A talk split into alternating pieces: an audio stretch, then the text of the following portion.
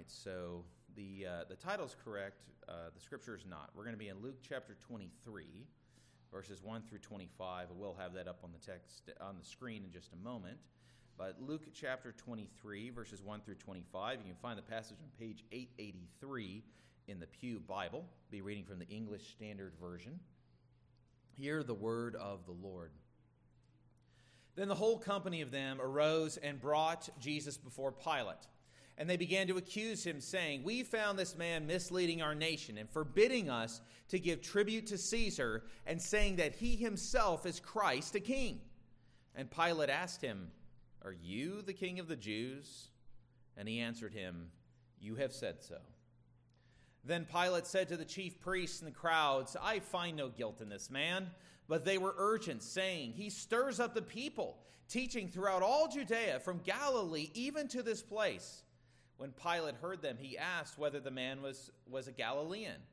And when he learned that he belonged to Herod's jurisdiction, he sent him over to Herod, who was himself in Jerusalem at the time. When Herod saw Jesus, he was very glad, for he had long desired to see him because he had heard about him, and he was hoping to see some sign done by him. So he questioned him at some length, but he made no answer. The chief priests and the scribes stood by, vehemently accusing him, and uh, Herod, uh, with his soldiers, treated him with contempt and mocked him. Then, arraying him in splendid clothing, he sent him back to Pilate, and Herod and Pilate became friends with each other that very day, for before this they had been at enmity with each other. Pilate then called together the chief priests and the rulers and the people and said to them, You brought me this man as one who is misleading the people. And after examining him before you, behold, I did not find this man guilty of any of your charges against him. Neither did Herod, for he sent him back to us. Look, nothing deserving death has been done by him. I will therefore punish and release him. But they all cried out together, Away with this man, and release to us Barabbas, a man who had been thrown into prison for an insurrection started in the city and for murder. Pilate addressed them once more, desiring to release Jesus, but they kept shouting, Crucify him! Crucify him! A third time he said to them, Why? What evil has he done? I found in him no guilt deserving death. I will therefore punish and release him. But they were urgent, demanding with loud cries that he should be crucified, and their voices prevailed. So Pilate decided that their demand should be granted. He released the man who had been thrown into prison for insurrection and murder, for whom they had asked, but he delivered Jesus over to their will. Thus ends the reading of God's holy word. So, as we continue in the traditional, um, what is traditionally referred to as the Passion narrative, uh, detailing out Jesus' trial and eventual ex- execution, an objection is raised, uh, uh, arguing that the Gospels are anti Semitic. Uh, that is, that the Gospels so negatively portray the Jewish people and their leaders that this has resulted in later people, particularly Christians or the church, uh, developing anti Jewish sentiment and even taking actions against the Jewish people because of what is uh, portrayed about them in the Gospels. Now, there is some merit to this objection, not, uh, not in the Gospels themselves that they are anti Jewish, but we must admit that there have been plenty of moments in Christian history where the church or Christians did, in fact, mistreat Jewish people, and they cited how the Jews had treated Jesus as a grounds for what they did and how they treated them. And uh, this is not a new issue or a new objection. Uh, we recognize that the church is flawed and has erred in grievous ways throughout uh, her existence. Now, because there, if if this was the only issue the church ever had, well, then the church would have done it would would have been doing real good. Okay, but the church has had far more problems than that. And so we recognize that the church has been flawed throughout its history. Um, but but what um, but that particular case of mistreating Jewish people based on the Gospels uh, would be a misunderstanding, twisting, and mis- misapplication of the scriptures. It, it, it, and so it highlights, on the one hand, that, that, uh, or for one thing, that the crucial necessity of careful study and exegesis of the text of the New Testament. Um, but I would submit to you this morning that you don't exactly need a PhD in New Testament studies to see that it's not merely the Jews who act reprehensibly in this, in this text. Everyone in this story is wrong. Everyone is self seeking, murderous, cruel, and violent. It's the Jewish leaders, it's the Gentiles, it's everybody. It's really basically the opening chapters of Roman uh, of Romans of the book of Romans, right? Uh, that that we will see in this text, and then also in the coming cru- uh, brutal crucifixion that is about to happen to Jesus. Uh, that that of what Paul uh, you know, said in Romans when he started citing uh, the Old Testament when he said, None is righteous. No, not one. No one understands. No one seeks after God. All have turned aside. Together they have become worthless. No one does good, not even one. And we see that here, in both the injustice of Jesus' trial and the verdict that reveals this, this truth is, is, is affirmed. And so we're going to consider each of those this morning the injustice of Jesus' trial and the verdict that reveals. And, and, and so lot of, most of the sermon going through, just so you know, is going to be largely negative, okay, because there's a lot of bad stuff going on here in this passage. But there is what I would think of, what I would consider a hidden uh, or a surprising uh, just burst of light at the very end. And so, and so uh, you'll see that when we come to it. But first, let's consider the injustice of Jesus' trial, which is marked in verses 1 through 12, first of all, by the flexible allegations that are uh, applied to Jesus in verses 1 through 5.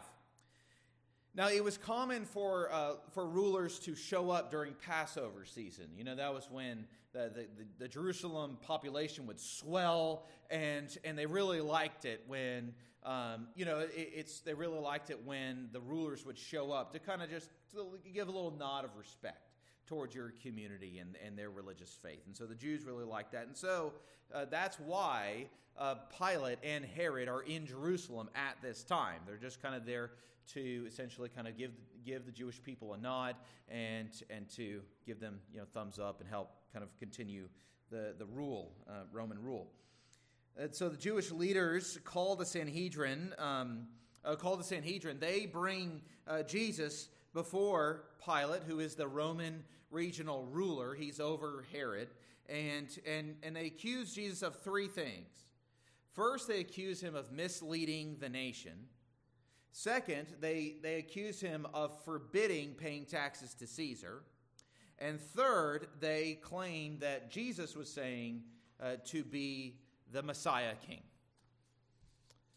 Uh, and so the first allegation is very vague, misleading the nation. What does that mean?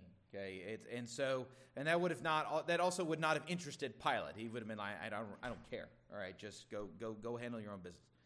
Uh, the second uh, would certainly concern Pilate. Uh, because um, you know not paying taxes to Caesar, getting people to not pay taxes to Caesar uh, was viewed as a traitorous, kind of seditious uh, type of act. And so, but of course, it was also a lie. Uh, uh, Jesus literally said, "Pay, give to Caesar what is Caesar's."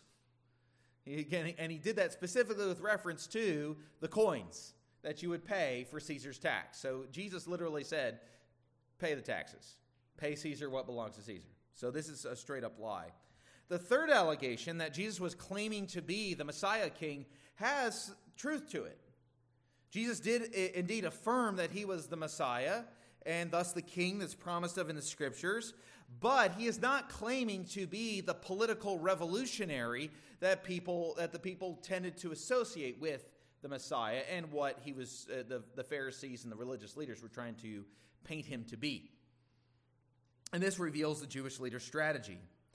They want to paint Jesus as a violent revolutionary in the hopes that the Romans would put Jesus to death. Because if there's one thing that the Romans don't like, it is uh, violent revolutionaries. They don't like that. And they like to put those guys to death.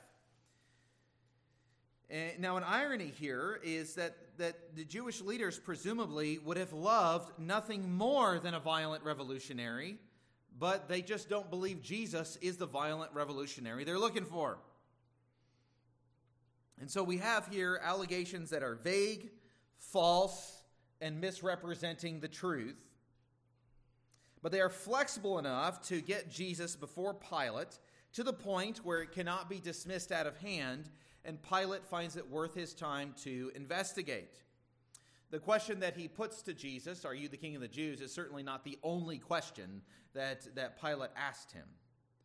Uh, but, but he does ask Jesus the question directly, and Jesus' answer conveys uh, to Pilate the answer in such a way uh, as to let Pilate know that he is not an immediate political threat to him, which, as we shall see by the end of the passage, is the thing that Pilate actually cares about.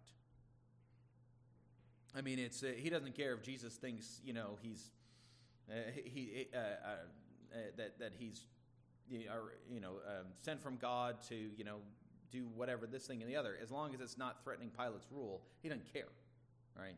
So now, verse in verse three though we need a note here in Luke's gospel. verse three is the only is the only record of of Jesus' verbal defense. Is the only this is the only words that Luke records Jesus saying in defense of himself for his whole trial. And and uh, in the English it's four words, in Greek it's just two. it's you said it. That's all Jesus says between Pilate and Herod. That's what Luke records, and he wants us to see that. And so, first, we see these flexible allegations that are applied to Jesus. And then we see justice being used for personal entertainment in verses 6 through 11. So it seems like Pilate might throw the case out, but then, the, then Jesus' accusers uh, inform Pilate that this man is from Galilee. Now, that likely caught Pilate's attention because about 25 years earlier or so, about 6 AD, a Galilean had led a tax revolt uh, and at the time and caused the, the local Roman government a, a big headache because they had to go put it down. Uh, and, and also, but being a Galilean puts Jesus into the jurisdiction of Herod, uh, and uh, which uh, w- with whom Pilate had been uh, on bad terms with for a while. Herod had kind of messed with some stuff that was in Pilate's affairs, and Pilate did not appreciate that.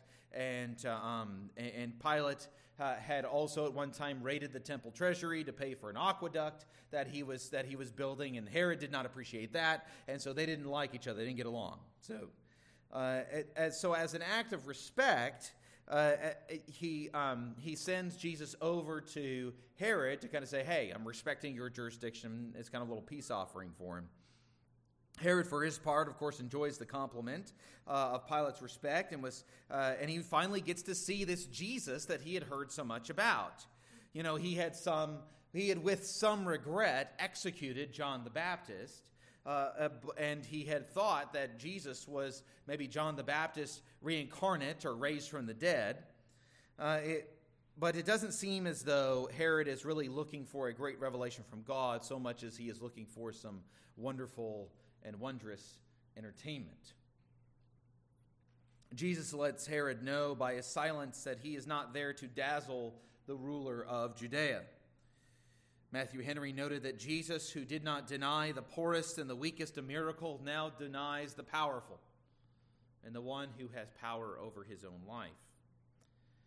It is not the status, power, or wealth that matters, uh, when, but what matters is what we seek from Jesus when we come to Him.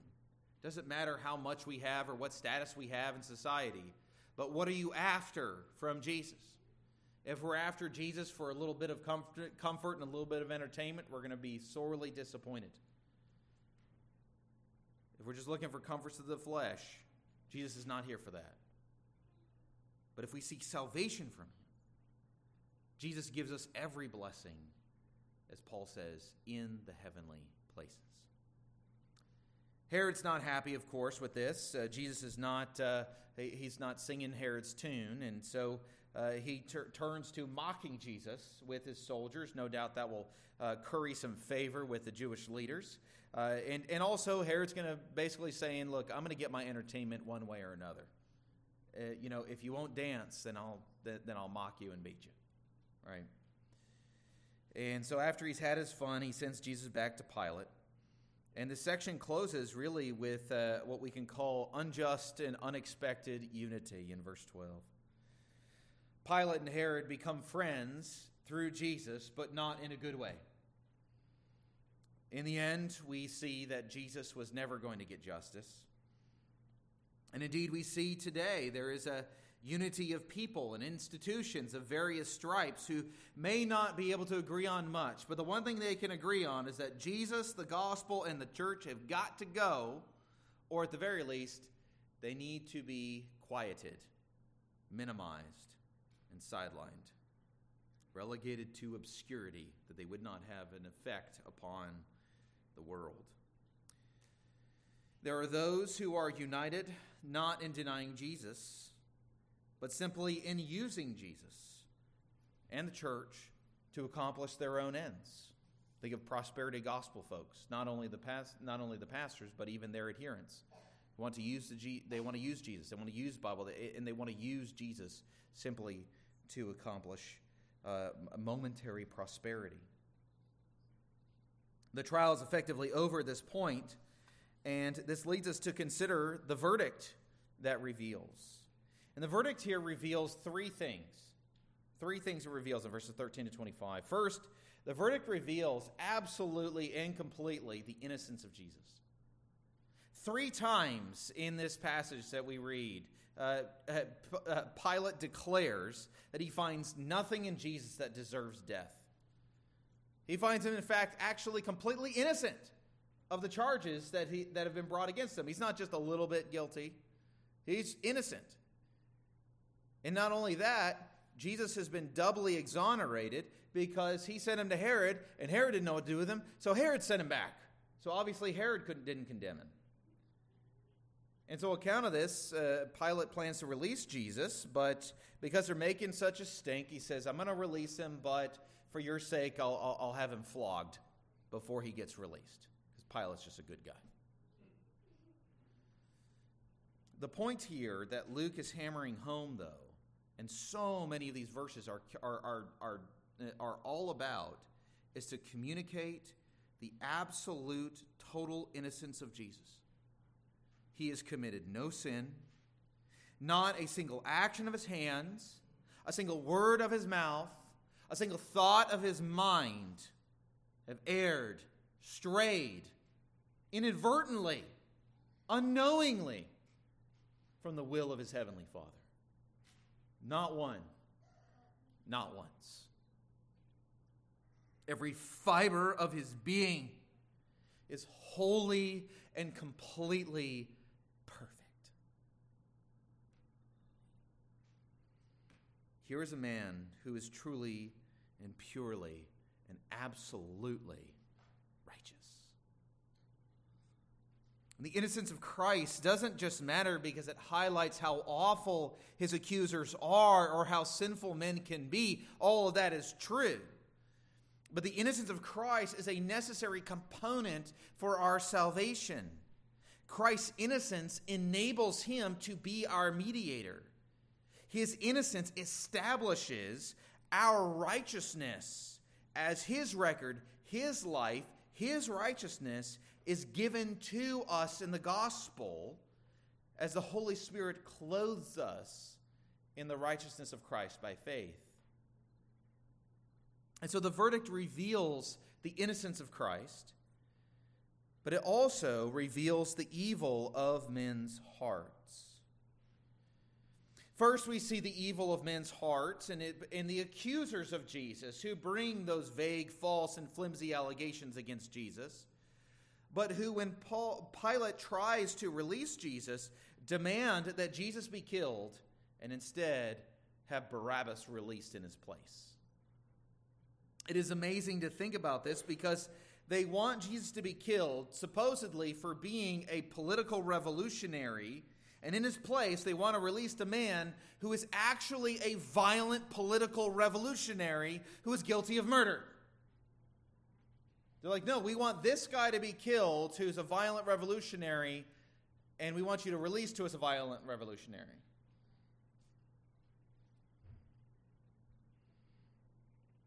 And so we, we see, uh, what, are we, what are we seeing here? Well, we're, we're seeing people demanding evil in place of the good, right? We're seeing truth being exchanged for a lie.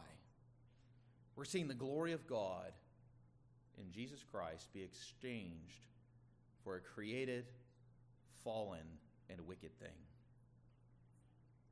And we see that there are those who are willing to give it to them those who are willing to facilitate the deal, men like Pilate. We see the weakness and cowardice of men in Pilate, who knows and has declared the innocence of Jesus, but gives in the, into the mob because it is politically expedient to do so. For him, it is simple math the life of one man to maintain peace under my rule give the people what they want. As they as people as the saying goes, there the people go and I must follow them for I am their leader.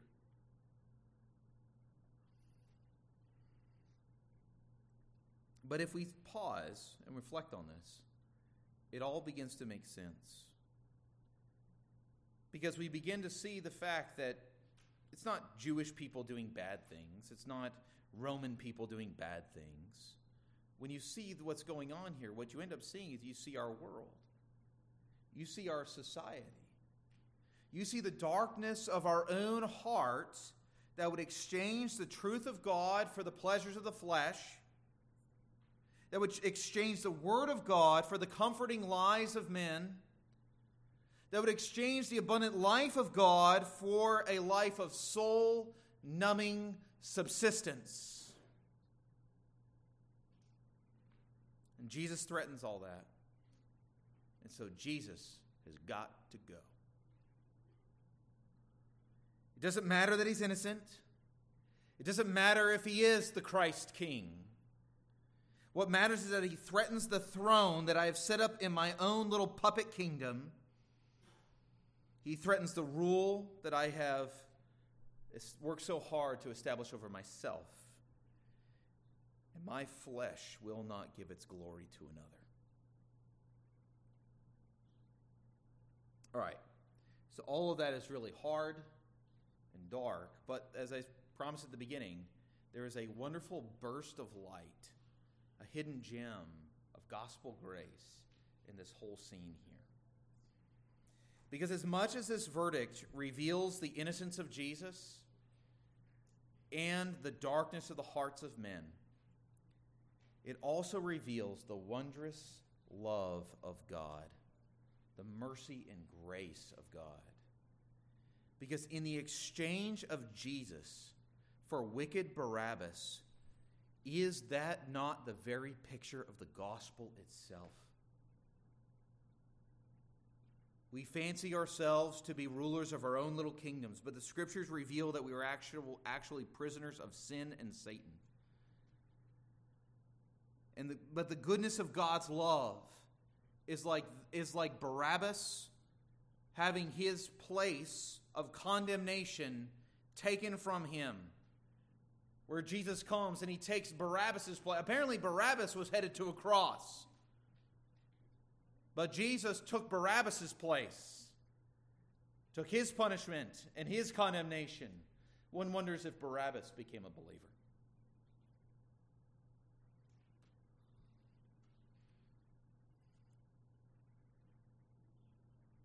God is using the innocence of Christ and the wickedness of men to accomplish his redemptive purpose to bring many sons to glory through the suffering of his beloved Son. What a tremendous testimony to the sovereignty of our wondrous God. What a tremendous comfort that if he will use the suffering of Jesus, his beloved Son, in this way, can God not use the suffering in my life as well for his glory? He most certainly can. He most certainly can, and he is. And so the trial and condemnation of Jesus is an infuriating read. I, told, I said before, when I was a new believer and I was reading the scriptures, this was my, one of my least favorite parts of the Gospels because it just, you don't want to see what happens to Jesus. It's maddening to read. It, it, it grieves our hearts to see the Lord treated like this. But at the same time, we realize that we see, that we see the work of the grace of God in our hearts. Why? Because we love Jesus and we don't want to see him treated that way. It's a sign of God's goodness at work in us, his mercy at work in us. And we see also that there's not any particular group that is to blame for Jesus' death except the sinfulness of men's hearts who desire to do, with, do away with Jesus because he disturbs our sinful ways and plans. But we are stirred to praise because our God takes the evil of men and transforms it and uses it to bring forth the very gospel of grace that saves us. And so the bishop J.C. Ryle wrote, and we'll close with this If we are true Christians, let us daily lean our souls on the comfortable thought that Christ has really been our substitute and has been punished in our stead. Let us freely confess that, like Barabbas, we deserve death, judgment, and hell. But let us cling firmly to the glorious truth that a sinless Savior has suffered in our stead, and that believing in Him, the guilty may go free. Let's pray. Heavenly Father, we thank you that in Jesus Christ, the guilty, we, us, go free. And not because of our, our good works, not because of our promises to be better people, not because we are good people deep down inside, but because our Savior is good. He, was, he is good on our behalf. He's a Savior on our behalf. He suffers on our behalf. He takes our punishment on our behalf. He takes our place that the guilty may go free. And if we are in Christ, then we are free indeed. And so, Father, we pray that we would entrust ourselves to Christ, into his mercy and his love with joy. We pray, Lord, that we would take comfort in the gospel and that it would, it, it would impress upon our hearts the cost of the gospel, that it is not cheap grace even though it is free grace that comes to us. It is grace purchased by the blood of your own Son, by the suffering and injustice endured by your own Son, who was condemned though he was innocent. And he was that we who, are, who were once condemned and guilty may be declared innocent declared that there is no condemnation for those who are in Christ Jesus on account of his innocence. Father, may we rejoice in that truth. May we rejoice in that gospel. And may we walk in that joy and light. And we pray this in Jesus' wonderful name. Amen.